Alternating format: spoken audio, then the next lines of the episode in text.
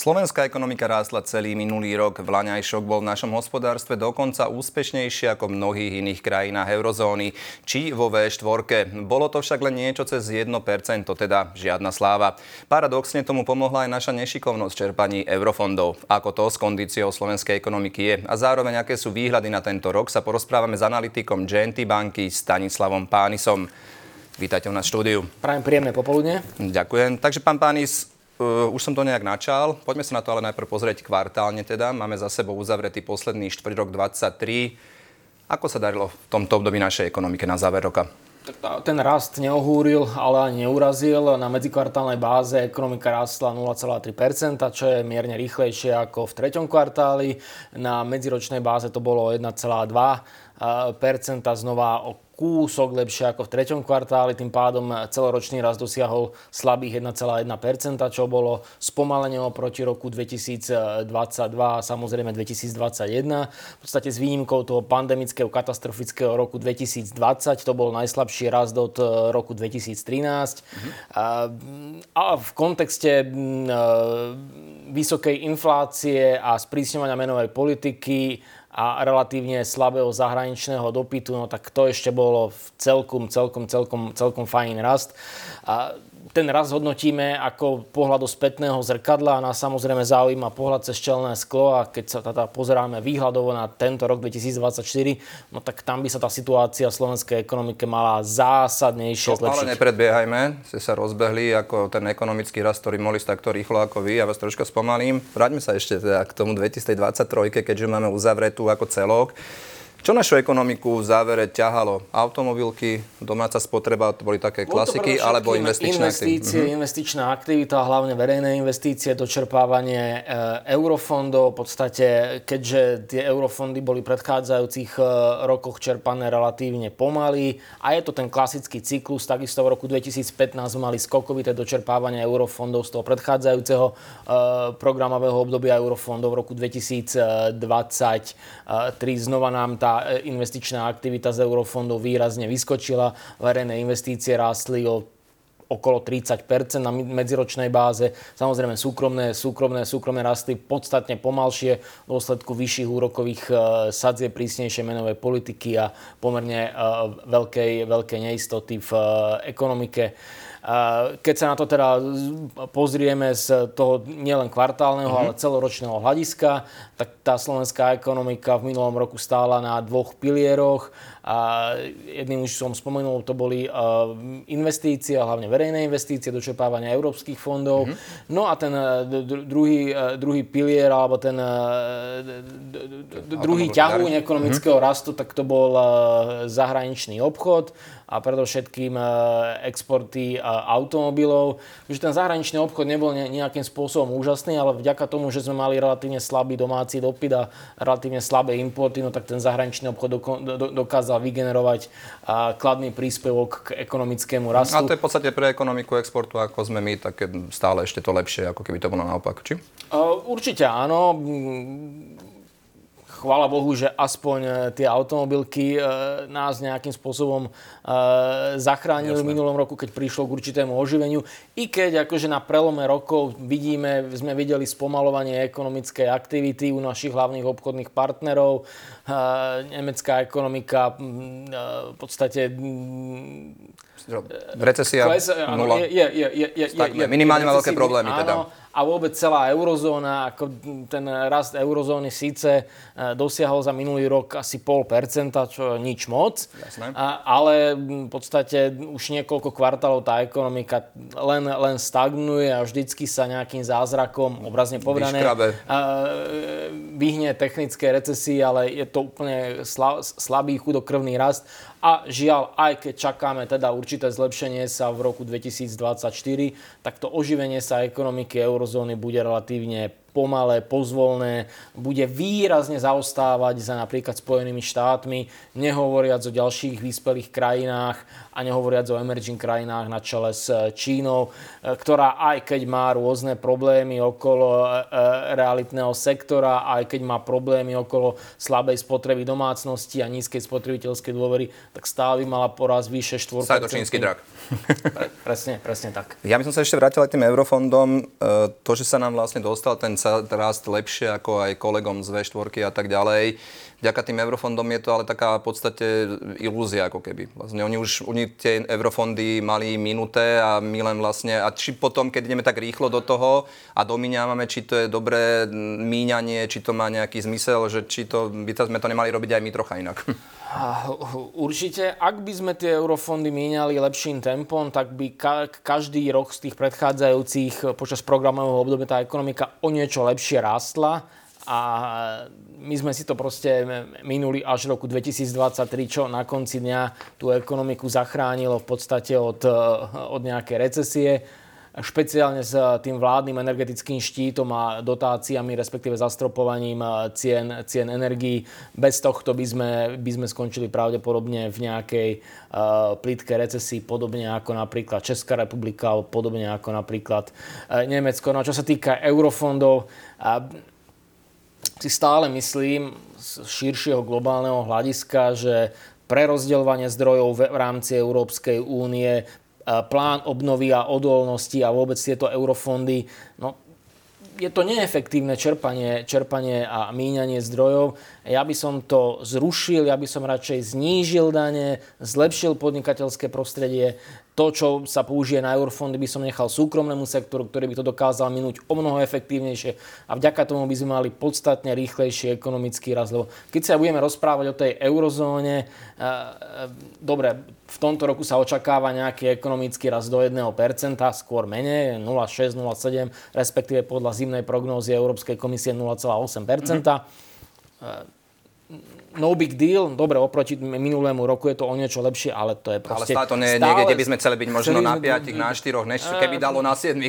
To, to nedá, ale ako, aspoň na 2% tak, Hej, tak ako rastie napríklad Dokonca americká... bola, kedy sme sa rozprávali, že kým nie sú 3%, nie ani zamestnanosť, to už to tiež neplatí. na Slovensku, ale teraz hovorím o Hej. eurozóne, no tak akože aspoň 2% tempom, ako rastie nejaká americká ekonomika, len eurozóna žiaľ na takýto rýchlejší ekonomický rast nemá. Ja by som poprosil možno aj kolegov, už nám to aj dávajú, teda sa môžeme aj na grafike a diváci pozrieť, že ako to teda vyzeralo, tie čísla, už teda nedobiehame a tak to vyzeralo v podstate aj nejaký ten... Nedobieha, akože dobiehame konec koncov. Ekonomika ano, ale nie čísla, čo boli ešte 2021, ale to je logické. Ano, no, to ano. Akože...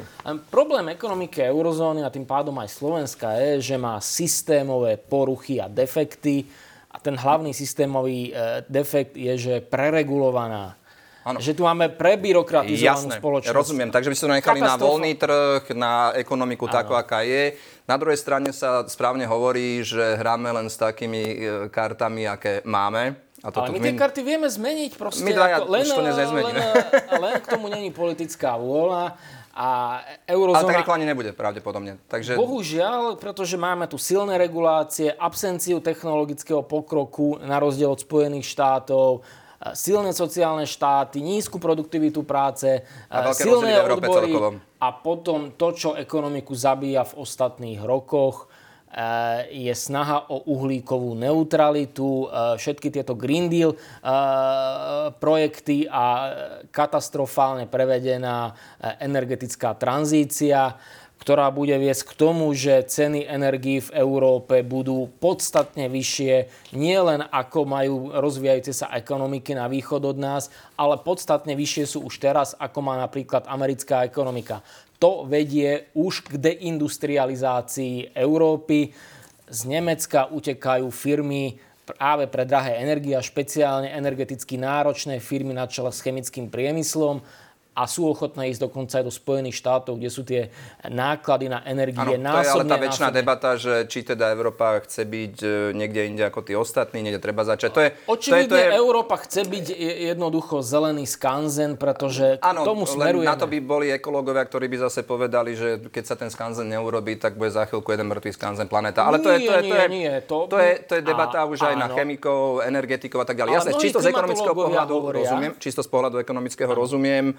Ale vravím ešte raz, karty sú aké sú. Aj v tomto kontexte Európska komisia nám predurčuje raz na tento rok pomerne dobrý, myslím, že 2,3%. Konec koncov aj kolegovia z režie by nám zase mohli dať novú grafiku a na budúci rok ešte lepšiu. Ale zase to je podmienené aj tým, ďakujeme kolegom z režie, tými eurofondami, u nás nešťastnými. Eh, aké sú odhady domácich analytikov, ekonómov ohľadom rastu, ktorí poznajú naše domáce prostredie veľmi dobre? Eh, tiež ste takýto pomerne optimistický na tento rok? Tie eurofondy v budúcom roku nebudú až tak veľmi prispievať k ekonomickému rastu. Znova sa ten vplyv eurofondov nejakým spôsobom znormalizuje.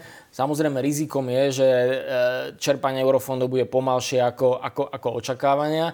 Ale v budúcom roku by tú ekonomiku mal viac potiahnuť e, domáci dopyt, to znamená, že predovšetkým e, spotreba domácnosti a aj obnova stavu, stavu zásob a o niečo lepšie investície v súkromnom, súkromnom sektore. Za odrazom spotreby domácnosti bude fakt, že inflácia sa výrazne, výrazne spomaluje, dokonca už aj na Slovensku ako potvrdili nedávne januárové čísla. Z tohto týždňa vlastne. A, áno. A tým pádom e, príde k rastu životnej úrovne, keďže disponibilné príjmy a mzdy budú rásť, nominálne budú rásť rýchlejšie ako je inflácia, čiže príde k nárastu reálnych disponibilných príjmov. Obrazne povedané, v peňaženkách budeme mať peniaze, z ktorých si budeme môcť kúpiť viac tovarov a služieb v porovnaní s rokom 2023 že to je spotreba domácnosti. To sa vlastne troška vraciame, lebo tá ano. spotreba bola najmä po pandémii pomerne silná, keďže ano. ľudia mali trocha našetrené, čo samozrejme vysoká inflácia ich vyčerpala, takže toto by sa malo zase zlepšiť aj v tom presne, ekonomickom presne, pohľade presne troška tak. lepšie prospekt tej domácej, nielen to. A a okrem, toho, a okrem toho súkromné investície sa uh, zlepšia vďaka tomu, že Trhové úrokové sazby už prestali nielenže rásť, ale začali už postupne klesať. V dôsledku, práve preto, že klesá inflácia a práve preto, že trhy očakávajú, že Európska centrálna banka, kde si okolo leta tohto roku začne so znižovaním úrokových sadzieb. Nižšie úrokové sadzby znamenajú lepšie podmienky, lacnejšie úvery, lepšie podmienky pre e, podnikanie. Čiže z tohto hľadiska by tiež mohlo prísť k určitému, Impulzu, určitému impul, pozitívnemu impulzu. Mm-hmm. Na druhej strane, keďže... Prepačte, ste spomínali ano? podnikanie, úrokové úrokové sadzby a tak ďalej, teda základná kľúčové ECBčky, následne komerčné banky. Keby som to premietol do pohľadu aj bežných ľudí, našich divákov, môžu sa aj oni v nejakom časovom rozumnom horizonte tešiť z nižších úrokov alebo minimálne nie z vyšších, klasika, hypotéka? Áno, áno, proste niektoré banky už začali aj opatrne pomaly znižovať e, tie pomerne vysoké hypotekárne mm-hmm. sadzby, teda v kontexte predchádzajúcich e, rokov. Ale bude to dvojsečná zbraň, pretože ako náhle budú, alebo ako, ak budú klesať trhové úrokové sadzby, tak budú klesať úroky nielen na úveroch a hypotékach, ale aj, ale aj na vkladoch. Čiže ľudia, ktorí majú nejaké e, voľné zdroje, ktoré dlhší čas nebudú potrebovať, tak stojí za, za zamyslenie, aby si uh, ich uložili či už na terminované vklady alebo napríklad do nejakých dlhopisov a zafixovali si ten ešte stále atraktívny uh, úrok na dlhšie obdobie a tie, tie úrokové sazby by v najbližšom čase mali dokonca porážať infláciu, čiže príde k reálnemu zhodnoteniu, zhodnoteniu kapitálu, špeciálne napríklad vloženého do nejakých korporátnych dlhopisov. Uh, tie ponúkajú celkom atraktívny pomer uh, výnosu k podstupu anticipovanému riziku z môjho uhla pohľadu. Jasné. Poďme sa pozrieť na ďalej, to je domáca spotreba, ktorá by sa mohla zlepšiť na základe tých faktorov, čo ste povedali. Poďme sa pozrieť na to najdôležitejšie, ale najdôležitejšie, najsilnejšie, čo ťahá našu ekonomiku štandardne dlhé roky. Sme konec koncov montážna dielňa svojím spôsobom. Čo, zahrani- čo, čo zahraničný, ale už sú stále kvalitne. Ale to je vždy také dvojsečné, sa asi zhodneme, že nikoho to nenúti robiť veľké reformy, na druhej, na druhej strane to dáva zamestnanosť a tak ďalej. A ja osobne si myslím, že aj tie automobilové, tie, nazvime to dielne, alebo fabriky sa posúvajú dopredu, že už to nie sú taká tá zašpinavá robota, ak volá kedy v nejakej drutechne, ale je to kúsok sofistikovanejšie. Napriek tomu e, zahraničný obchod, teda importní naši partneri z ich pohľadu a naši exportní, dojde nejakému oživeniu, lebo konec koncov máme tam stále externé problémy, vojna na Ukrajine, Blízky východ, čo by sa mohlo udiať na tomto fronte? Zahraničného obchodu. Export bude pokračovať v solídnom raste, predovšetkým v druhej polovici tohto roka, keď príde k nejakému väčšiemu oživeniu sa našich hlavných obchodných partnerov na čele s Nemeckom. A na druhej strane predpokladáme pomerne dynamický rast dovozov práve preto, že prichádza k oživeniu sa domáceho dopytu a hlavne spotreby, spotreby domácnosti. Rast spotreby domácnosti znamená aj väčšie, väčšie dovozy a importy mhm. a celkový príspevok zahraničného obchodu k rastu HDP v tomto roku bude skôr negatívny ako, ako, ako pozitívny. Mm-hmm. Čakávame, že ten zahraničný obchod nás bude práve v dôsledku veľkého rastu dovozov skôr brzdiť ako, ako, ako pridávať plyn. Ale akože to, to je stále fajn. A keď, keď sa aj pozrieme na, na ten ekonomický rast, no tak bude skoro dvojnásobný oproti minulému roku a aj tá spotreba domácnosti, ja som teraz zmienil, že e, príde k spomaleniu inflácie, uh-huh. ale aj, aj to spomalenie inflácie v dôsledku vládnych opatrení a znova zastropovanie, zastropovanie, cien zastropovanie cien energií, e, čo nám síce z krátkodobého hľadiska e, pomôže naštartovať ekonomiku, ale je to proste strašne krátko zraké riešenie, pretože to vytvára rizika vo verejných Flaky. financiách a my tie verejné financie, ktorých dlhodobá udržateľnosť je najhoršia v, v rámci Európskej únie, potrebujeme podstatne, podstatne ozdraviť. A konec koncov už aj minister financí, pán Kamenický, avizoval, že budú robené od ro- budúceho roku nejaké ozdravné opatrenia a, a, a škrtá sa, bude sa škrtať e, tá, to zastrpovanie cien energií. To znamená, že budú sa musieť dostať postupne na nejakú trhovú úroveň, čo znamená, že budeme tu mať nejakú zvýšenú infláciu mm-hmm. po, po dlhší čas, ako... čo bude limitovať e, spotrebu domácnosti a následne aj ekonomický rast v nasledujúcich niekoľkých rokoch, aj keď, aj keď teda ten rok 2024 bude, e, bude pomerne solidný. On sa troška prirovnať možno aj k lekárovi, že keď sa tie opatrenia alebo zákroky a vyšetrenia odkladajú, tak e, potom to dokáže bolieť viacej, že? Je to také krátko zrake asi a dlhší čas bude trvať, kým sa úplne vylieči ten pacient, ako keby, že to urobíme preventívne a skôr. Ešte, že tie automobilky máme, ktoré to ťahajú.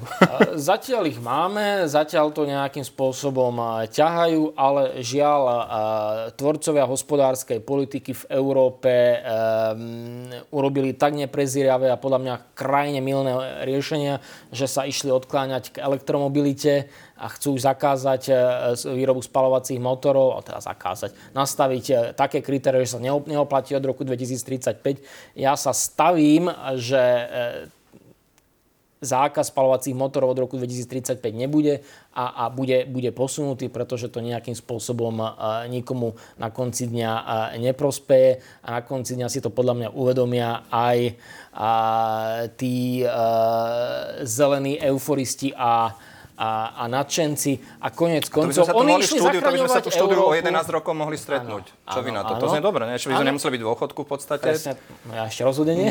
ja, ja, ja, už to budem tak olizovať, ale dúfam, že sa, o 11 rokov sa tu stretneme a som zvedavý, že na akom prídeme aute, teda vy a ja, že či spalovacom ešte, alebo elektroaute. A teraz ja nehovorím, že hovoríte zle, ale fakt som zvedavý, že ako to bude, a mňa to zaujíma, lebo veľa plánov bolo, a ktoré sa nakoniec nesplnili, lebo to ekonomika No v prípade tých veľkých pustili. plánov Euró- e, Európskej únie sa e, väčšina nesplnila, rovnako predpokladám, že ani ten Green Deal a uhlíková neutralita nebude splnená a takisto ako sa nenaplnila Lisabonská stratégia dobehnúť a predbehnúť Spojené štáty a stať sa najkonkurencieschopnejšou ekonomikou sveta, stal sa presný opak.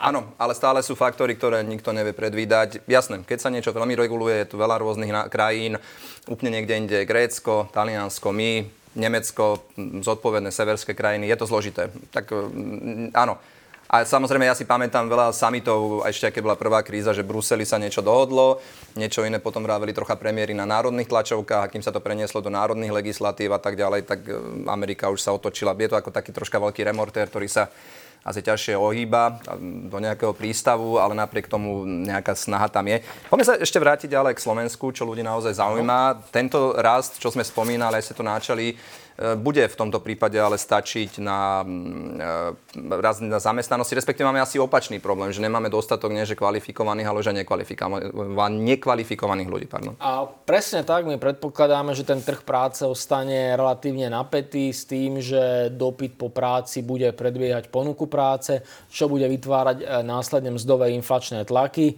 A predpokladáme teda, že dynamický rast miest e, bude, bude, bude pokračovať. Zamestnávateľia a dokonca aj v priemysle e, budú mať problém s obsadzovaním voľných, voľných pracovných mm. miest, ale budú mať ešte väčší a my by sme naozaj potrebovali masívnu imigráciu pracovníkov, úplne hocikiaľ, odkiaľ či to bude z Ukrajiny, či to bude z Indie, z akýchkoľvek tretich a nečlenských krajín Európskej únie. Sú štatistiky, ktoré hovoria, že tá slovenská ekonomika priemysel by obrazne povedané ľudskom prosto dokázali absorbovať 200 e, tisíc pracovných miest. A pokiaľ budeme mať naozaj problém s takouto zamestnanosťou, no tak to bude limitovať aj ten priemysel, na ktorom stojí stále slovenská ekonomika a tým pádom ten ekonomický rast bude relatívne slabý a chudokrvný. My potrebujeme veľký prílev pracovníkov zo zahraničia, keďže pracovná sila... nevieme samotná krajina. To keďže, pra, keďže v dôsledku negatívnej demografie sa tá e, e, pracovná sila na Slovensku a počet e, ľudí v aktívnom veku systematicky zmenšuje a, klesa, aby mal kto pracovať na naše dôchodky a vôbec na, na, na dane a aby, aby, aby sa tu vytvoril priestor pre nejaký rýchlejší ekonomický rast. Pretože keď zamestnávateľ sem príde a nebude vedieť nájsť pracovníkov, tak sa posunie no, logicky, niekde. Logicky. To, a to ešte vlastne nemáme automobilku Volvo, ktorá tu bude, má tu byť baterkáreň a tak ďalej, kde, kde zoženú vlastne tých ľudí, ak nebude migrácia, tí zamestnávateľ ani nemajú v podstate kde zohnať.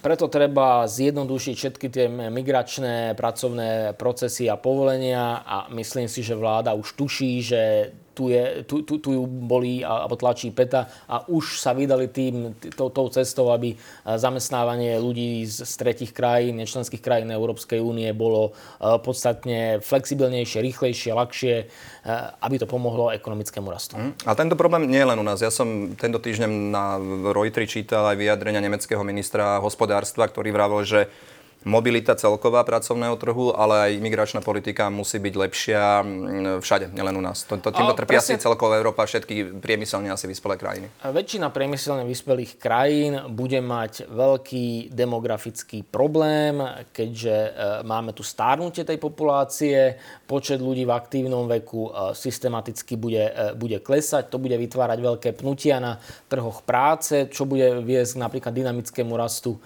miest a potenciálne aj k zvýšeným úrovňam inflácie v porovnaní s poslednou, poslednou, poslednou dekádou, že jediný, kto nebude mať problém s, s, s demografiou sú Spojené štáty. A, a, a, a, a Slovensko bude patriť medzi krajiny, ktoré budú najviac postihnuté spolu napríklad no, no, s Japonskom alebo sa Južnou hovorí. Že robotizáciu a tak ďalej a, všetkými tomu vecami budeme my. Keby som to ale ešte možno zhrnul z pohľadu takého bežného človeka, Slováka, ktorý momentálne pracuje, chce si prácu udržať, mať z čoho splácať hypotéku, zaplatiť potraviny, e, ten najbližší rok, 2, 3, 4 vyzerajú ale tak, že mm, celkom OK z vášho pohľadu teda? 4 roky sú strašne veľký a dlhý e, investičný horizont, tam až, alebo predpovedací horizont, tam až nedovidím. Ale naj, najbližšie 2 roky to vyzerá veľmi, veľmi solidne. Alebo takto, prepačte, inak, lepšie ako tie, čo boli? Ešte Určite takto. áno a tá slovenská ekonomika bude v roku 2024 v lepšej kondícii ako v roku 2023 ekonomický rast sa zrýchli, inflácia sa spomalí, a bude prichádzať e, k dynamickému rastu miest, dokonca priemerná mzda by mala prekročiť 1600 e, eur v, mm-hmm. v, v tomto roku. A nezamestnanosť bude klesať, už teraz je po 6%, predpokladáme ďalší e, posun na ešte nižšie úrovne, kde si na konci roku 5,5%. A príde k rastu reálnych miest.